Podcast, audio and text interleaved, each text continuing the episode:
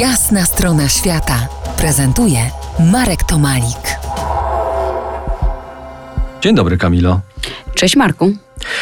Naszym gościem dziś Kamila Kielar, kobieta o mocnej psychice, specjalizująca się w aktywnościach outdoorowych, hartująca swoją psychę w najtrudniejszych ostępach dzikiej natury i to najczęściej samotnie laureatka wielu podróżniczych wyróżnień.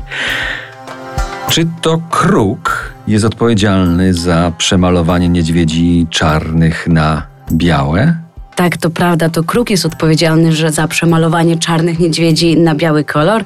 Działo się to w dawnych czasach. W Czyli w epoce lodowcowej. w epoce lodowcowej i Kruk był jednym ze stworzycieli tamteż, tamtejszego świata. No dzisiaj to są tereny zachodniej Kanady.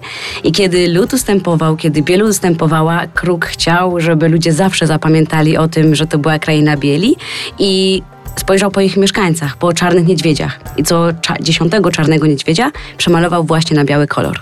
No dobrze, a to jest y, legenda czy mit? Bardziej? Jedno i drugie. To znaczy jest to faktycznie mit rdzennych mieszkańców o stworzeniu świata em, tamtych regionów, ale oczywiście jest też bardzo osadzony w, w takich faktach geograficznych, że faktycznie to zlodowacenie tam było. I aby to sprawdzić, udała się na wymagającą wyprawę kajakową do Kolumbii Brytyjskiej. Proszę umieść y, siebie, nas na mapie dzisiaj. Jesteśmy w Kanadzie, jesteśmy na wybrzeżu zachodnim Kanady, czyli na wybrzeżu z Pacyfikiem.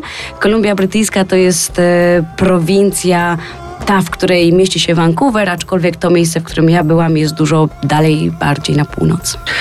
I pojechałaś tamże y, szukać najrzadszych niedźwiedzi na świecie.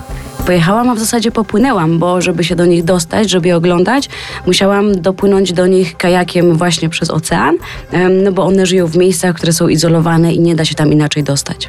No to o tych niedźwiadkach tak troszeczkę. Endemiczny podgatunek Baribala. Tak, to prawda, jest to podgatunek baribala, czyli niedźwiedzia czarnego amerykańskiego.